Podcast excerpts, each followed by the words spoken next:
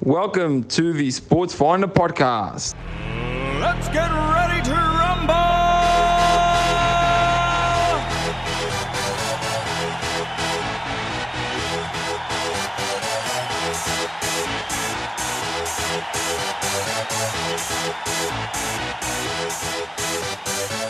Y'all ready for this?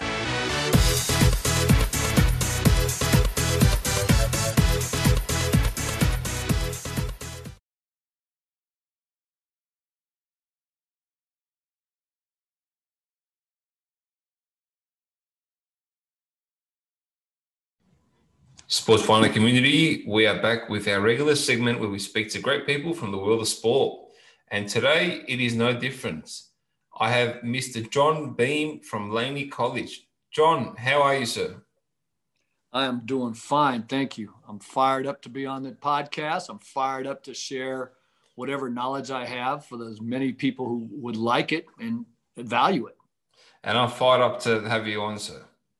Um, John, before we get into your, you know, the current nitty gritty day to day activities, let, let, let's go back in time. Who was John as a young man at school? I was a guy that gregarious personality that knew everybody. You know, I was friends with everybody. I still, to this day, one of my best friends since we've been friends since second grade. I still talk to him at least once a month. He's in Atlanta. Um, I knew everybody. I blended well with all different races and cultures. And so, yeah, I just kind of was able to shift back and forth throughout my time in school. Very, very well. So, as a uh, student growing up, what was your favorite sport? Uh, what did you spend spend the most time doing? I grew up in an era when you played all the sports, right? So my first organized sport was baseball, and then I played Pop Warner football and basketball, and then I actually played soccer for a while. But I grew up at the beach, so I was a body surfer, a little bit of surfing, you know. So I've always been around anything outdoors, right? We actually played hockey, um, not ice hockey, but street hockey. Um, we had neighbors up the street that had five boys. off. they were, you know, the mom and dad were raised in Canada, so they were great hockey fans. So I remember going to the San Diego Gulls games, right? The little minor league uh, soccer, or excuse me, uh, hockey. So yeah, I played it all. It was fun. I mean, enjoyed. I rode motorcycles, dirt bikes, you know, a little of everything.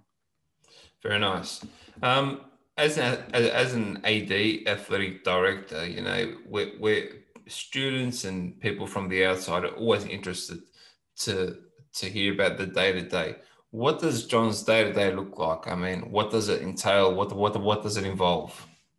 Now we're talking now, Now, COVID of course, or pre-COVID? um, both actually, because I, I, I would imagine different. They're a little different now, obviously. So I get up in the morning. Every day I start, my wife and I start with a walk. We do a three mile walk. So that just kind of clears, clears, gets me up and moving, gets us to rebalance ourselves and get moving. And then I, first thing I do is I open up my iPad and I usually got somewhere between 50 and 100 emails I need to deal with.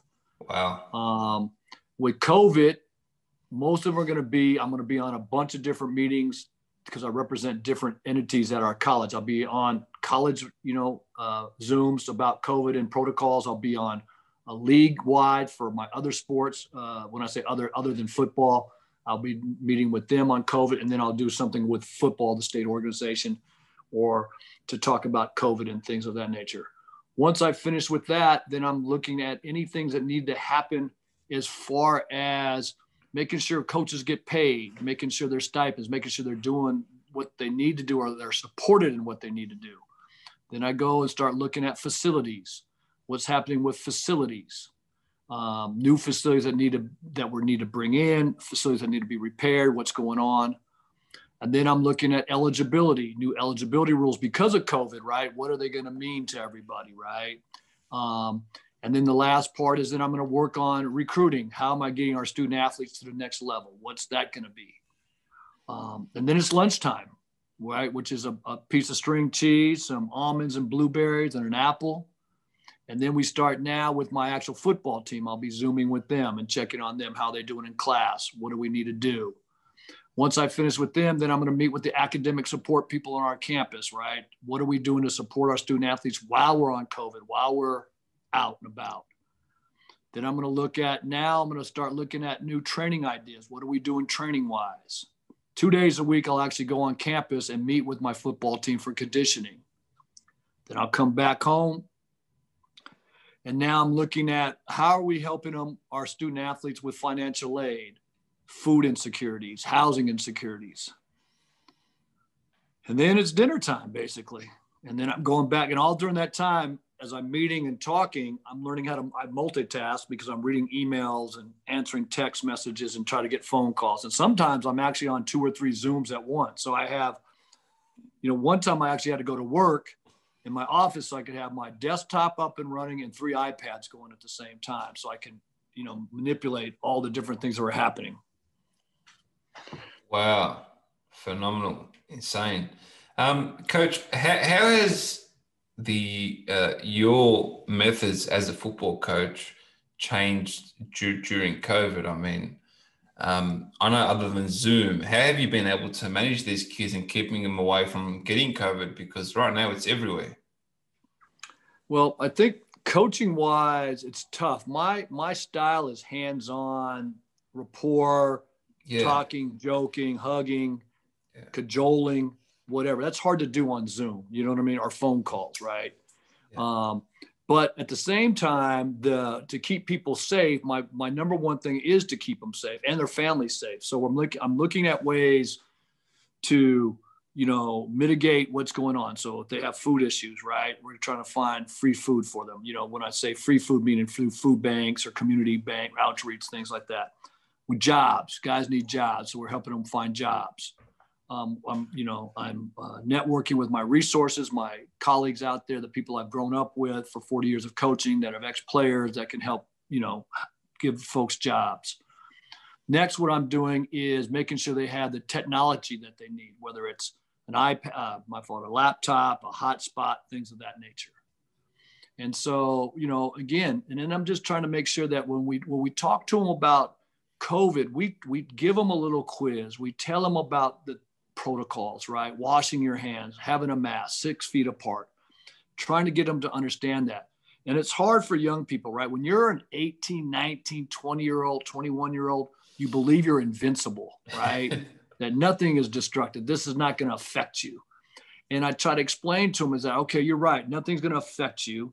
But if you do get COVID, you take it home as an asymptomatic person and you're going to take it home to your granny your auntie, your uncle, your dad, your mom, your cousin down the street, whatever, right? That's who you're protecting. They are vulnerable. You're right. You're not. So let's let's not worry about you then. You don't want me to worry about you, I'm not. But let's worry about them. Are you worried about your granny? They say, Yeah, coach, I'm very worried about my granny. Okay. This is why we wear a mask. This is why we stay six feet apart, right? This is why we wash our hands every time we go in or out of a building, right? Carry hand sanitizer with you, get a wipe. But I said the easiest thing is just use soap and water. It's easy, it's effective, right? And so, you know, those are the things that we're trying to make a turn into habits, right? Things that they do automatically all the time. There you go. Makes a lot of sense. Um, you've been in the world of college and college sports for many, many years now. What, what would you say have been the biggest changes uh, over, over the years? I think when you look at it, it's technology, right? It's social media, it's instant feedback, good or bad, right? Yeah. I think there's so much of that. I think exposure. Um, you know, I mean, when I'm on Netflix and I'm doing what I do every day for 40 years, I don't think nothing of it. But I, but turns out 18 million people watch it and are, are intrigued by it for whatever reasons, right? Even in Melbourne, Australia, right? You're gonna reach out to me. Absolutely. And so you know, to think that that has that much uh, reach, that what you do has that much reach, right? You think you're doing it in isolation or in a silo, right? But really, it's not. It's way more that's happening. So I think that's number one. I think number two for me, in some ways, is that again because of I don't know media, whatever. People have so much uh, time to look at things. I think people question coaches a lot sometimes, right? Everybody's a coach now every parent every neighbor everybody right? So they know all the best things. And and it's fine you listen to it but you know it's kind of interesting right? Could you see all these parents going into the dentist's office telling the dentist that they're not putting the braces on right? Or you know you're not filling that cavity correctly? Exactly. you know Yeah. they wouldn't you know but they feel they can do that. You know as a coach you know i have a i have a degree i have a master's degree you know what i'm saying i go to a lot of seminars i go to a lot of clinics i go to a lot of things to make sure that i stay on top of my craft. And so you know and i do that but i understand now for a parent if you want to talk to me about your son or daughter i have no problem with it as long as you're asking about their well-being. But as soon as you start asking about you know playing time or strategy or you know whatever then i don't have time for that right? When you know when you've done as long as i have then we'll talk. But but as far as well-being if you want to give me some insight to what's going on that would be awesome right? If you see you know behavior that's at home that's not consistent let me know because then i can i want to work on that. I always want to work on helping young people become better healthier right? And so that's those are behaviors those those things that are going on. I need to know that so i can see what's happening right to get a better feel Yeah, un- unfortunately nowadays you have uh, the internet's really given people this um, idea that they can easily become experts through YouTube videos and reading articles and so on and so on. It's it's a real issue across the board, not only in um, in, in college coaching or sport or even now people are doubting medicines, people are doubting doctors, people are doubting you know the whole shenanigans as as they call them. So it is it is a it's definitely a, a real issue. The one thing I'd um I'd, I'd like to ask you about is the actual students themselves, uh, the athletes that participate in in your program. Right now, uh, many coaching tips, advices, as you said, are really accessible. Ha- ha- have you seen it's impacted these these kids at all? Yeah, I think it does, right? Because good habits are out there you can see, right? For instance, there are guys out there that are NFL players that, you know, one of the things that everybody thinks about these NFL players, oh, they, you know, they were just gifted athletes. No, they're gifted workers. They were athletic, no doubt, right? And you can see some of them put the work in, and you can see that. And I'm, I'm familiar, obviously, because of, of, of from the town is is Damian Lillard, right? The basketball player and he's put some stuff on social media like him working out. And it's just you know when you see the work that he puts in there's a reason he's the best in his business right? You know that effort that he puts in you know the the grueling the, things that he goes through. He's doing boxing. He's doing you know it's on the treadmill going backwards sideways you know he's doing these heavy balls. He's doing all these different things that are outside of the normal realm to make himself even better um, you see that you see a DeAndre Hopkins, you know, the, the best receiver maybe in the NFL doing things right. And so you can see that. And if you can pick up on that, that's huge. and I say this kind of jokingly because during the pandemic, when we were locked down and I couldn't get out and do things, I caught myself watching YouTube, right? I never really went there. So I learned about, you know, how to grow an avocado from a pit, you know, or, or you know, I built these garden boxes with my daughter, like, okay, how are we going to make the soil better? So there are a lot of instructional things out there. And I think those are good right? But those are those are self improvement, right? And and I would love for a player or a, you know to say, hey, coach, what do you think about these videos I'm looking at? I said, hey, they're good. You know, they're you know these are good things for you to look at. But I also say, video yourself so you can see yourself, right? And see what effort you put into your work, right? Then if you can look at it, you go, wait a minute, I don't look like I'm working as hard as this guy. Exactly, right?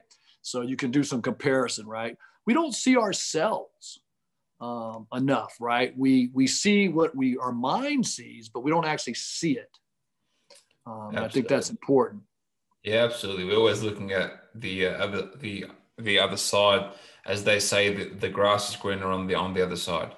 Um, let's let's move into a, a hot topic that's uh, been brought up a lot this year and is expected to be um, a really foc- a key focus point next year. NIL, name, image, likeness. Um, there's been a lot of talks about this being the next big best thing for, for young kids. It's going to change their lives. They can make money, so on, and so on, and so on. But it can also work work the other way. I mean, it can it can have kids veer off track, get distracted with all the the money side of things. So, coach, from from your from your perspective and what you've seen over time, um, take us through how you think NIL will be great for these young ones, and what potentially could be a few issues that might might might arise. So, number one is that I want to, you know, the the NIL when they look at it, it's for all athletes, student athletes, right? But is it really? right? Number one, who are the ones that are, it's going to be in, in college here in America, it'll be football players, it'll be basketball players, right? A handful of swimmers, maybe, maybe a couple elite soccer players, a baseball player too. But when we look at the majority of them, they're going to be young men and women of color, right? People that have been exploited their whole lives, right? And so for a change, they're going to get the fruits of their quote labor, right? they're going to be to, to market themselves, right? They already have. The colleges have, the NCAA has. We've been exploiting them for, when I say we, being society, has exploited them for years. You know, every every time you go to a big football game or basketball game, like it, for us would be a bowl game out here, right? You go to a bowl game, they bring all the boosters, all the big donors come, right? And they have them sign footballs, and we give them a signed football, we give them a signed jersey, right? And they write a check to the college, right? We exploit that. So why shouldn't that athlete be able to sign the football and get the money or the jersey? And I'm not, I'm just being honest, right? Let's let's look at it. We're looking at it at the community college level. First of all, who's going to pay a community college person? But all right, let's just assume they do. Last chance, dude, we had Dior Scott. Yeah. He's living in a car, for God's sake. That's not right. We have rules that say I can't help him. I can't give him food. Okay. But now we're going to say he can't make money. Now, think about it. He's now pretty famous because of Last Chance U. You don't think people want to help him? 100%. But the, he's now at University of Hawaii. He can't get that help. Why?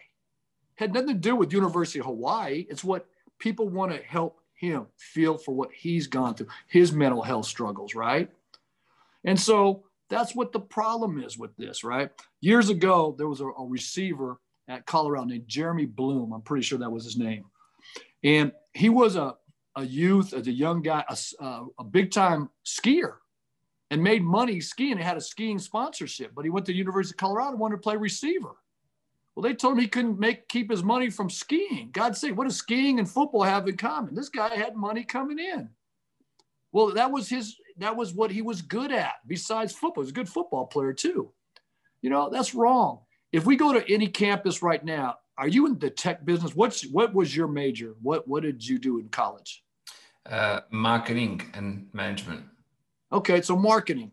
So you're a marketing guy, and if you want to go out there, you can hustle, make some money, can't you? As a when you were in college. Yeah. and if you and if and if you were in the uh, musician, right, you could go do side gigs, right? Yeah. And get money, right? Yeah. And if you're in computer science, if you built an app, you could sell it, make millions of money, right? Yeah. So why can't a, an athlete do the same thing? Why are we punishing them for being athletic? Why are we treating them differently? In essence, we're segregating them from the normal population, what the normal population can do on a campus. That's wrong, right? Yeah, Especially when you look at what those athletes look like, right? They're black and brown. Come on now. That's wrong. We need to work on that. And this to me is a way to balance it, right? In a little ways. And so, yes, they should be able to do that. Remember, you know, what is that? You get your five minutes of fame or something like 15 minutes of fame. Was well, an athlete, your window of stardom, if you want to call that, is very minute. It's finite, right? Absolutely. You know, I tell people all the time, it's finite. So strike while you can, reap it. Now, what I would like us to do is take the NIL and spend time on teaching people how to do financial literacy with that. What do you do with the money? Right? Don't go buy some new Beats or some new Jordans, right? Or a car that you can't afford. Let's put it in the market. Let's learn. Let's let's learn what a mutual fund is. Let's learn how the stock market works, right? Or maybe it's something as just simple as real estate, simple real estate. Let's buy, you know, an apartment, right? Instead of paying rent, have someone pay rent to you. The point is tie we know that money's going to come in. So how are we preparing these students? Because we are, they are students. How are we going to help them? I saw someone put a post up the other day about something about how did learning about trigonometry or quadrilateral triangle work with trying to figure out how I'm going to do taxes this year with COVID, right? And again, when we look at the, the, the racial divide that's happening in this country, when we look at the separation of wealth, right? It goes back to education. We need to be teaching people how to make wealth and hold on to wealth, right? And we're not doing that. There's the old famous saying, make wealth money work, sorry, make money work for you, not you work for it. So That's exactly true, right? You know? Yeah, it's you know, you you raised a valid point. We wouldn't have had Facebook if if Zuckerberg was was not able to make money during his college years and all these all these platforms basically. So well, maybe would have been better off without Facebook. but the point is, uh, you know, the, the a college player may be big in his college town in whatever sport and be able to monopolize it, but never or monetize it, but will never be able to do that and never make it as a professional athlete, right? So yeah. why not allow them when they're there to make it make a name for themselves and also monetize it versus the college is monetizing it. Yeah, the college communities are, are pretty big, so there's there's definitely a chance there for them to become popular and and famous in that in the, in in that area. So yeah, I mean it's it's good that the conversations is is being had now, and uh, these things are developing, and and platforms like like our own are out there and and others to really really really help them. Um, moving forward, three pieces of advice that you would give to students on monetizing NIL or just NIL in general. And what and what I'd like to like to hear from you is the potential, as they call them, issues. So not just the positive side of earning. So what could happen to you as a student what are you vulnerable to? You know, because there's always going to be sharks, especially early on when something's ripe, it's new. There's going to be sharks that are going to appear and try and really, un- unfortunately, take advantage of these these young students. I think there's a number of things that you have to look at. Number one would be the financial literacy piece, right? If you yeah. are making money, what are you going to do with that, right? Yeah. And how you're going to do with it. That's number one, right? Yep. Number two is don't forget that well, as you're doing this, you still got to go to class every day, right? That's still got to be a priority, right? So let's get let's let's you know we got to prioritize, put it down on a list. What do, what are the things you want to do? The next thing is that I think for all of us have to worry about is that you know you want to be able to monetize yourself, then you better monetize yourself on the field or the court or wherever, right? Because if you're not, you know, they're not going to pay the the last guy on the bench any money for his his likeness right? So you got to keep the grind going. But the draw the drawbacks that I see is that that these that we're going to see exploitation again, right? I want you to just think about this for a minute, right? I'm going to go recruit a student athlete, right? And I'm telling them, hey, you come to my school, you come to University John Beam, Two Clap University, and we have the best academic support. We have this brand new weight room. You're going to play before 100,000 people, all right? You're going to get all the tutoring support you need, the newest helmets, all right. And we have a car dealer that's going to support you and put and market you on our, on their on their site. Well, really? He hasn't even done anything yet. So I think that's where I worry about. Big programs are going to have their boosters try to find a way to pay these student athletes to follow these rules, right? And I and let me just say this. I do not have not read the rules, right? Because I don't believe I think we should let players do whatever they want. But what's going to happen is the bigger schools that have the bigger boosters will find ways for their boosters to pay folks for their image or whatever, right? Yeah. Absolutely. And so I think yeah. I think that's going to be so they're going to just be exploited by another group of people, right? Again, another way. And when I say that is because they're going to make that promise. The kid's going to pick Two Clap University, go there. The booster you don't play, the booster says, I'm giving you no money, and you're stuck here in the place you didn't want to go anyways, right? Versus picking a school for the other reasons, right? The best support, the guy's gonna, you know, the, the program's gonna help me grow the most and support me in my growth, wherever that growth may be. Valid, valid points. Um, yeah, th- that that that could potentially happen early early on, but hopefully that it actually won't. Um, I mean, yeah, it's about minimizing damage, as they say. Um, Coach, thank you very much. Uh, you you've been amazing. Before I let you go, where can people find you online? I'm at Coach John Beam on Instagram. Um, I don't know. I guess that's where I'm at. You know, I don't even know where I'm at all the time. But let me just say this. First of all, thank you for reaching out. I really appreciate it.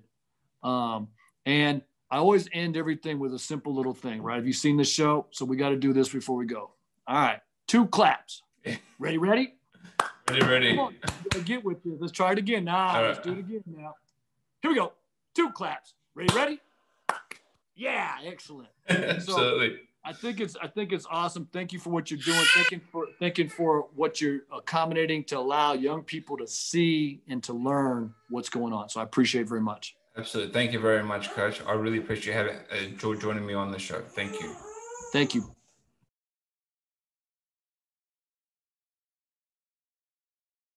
Thank you for listening to the Sports Finder podcast. We'll catch you on our next episode. Y'all ready for this?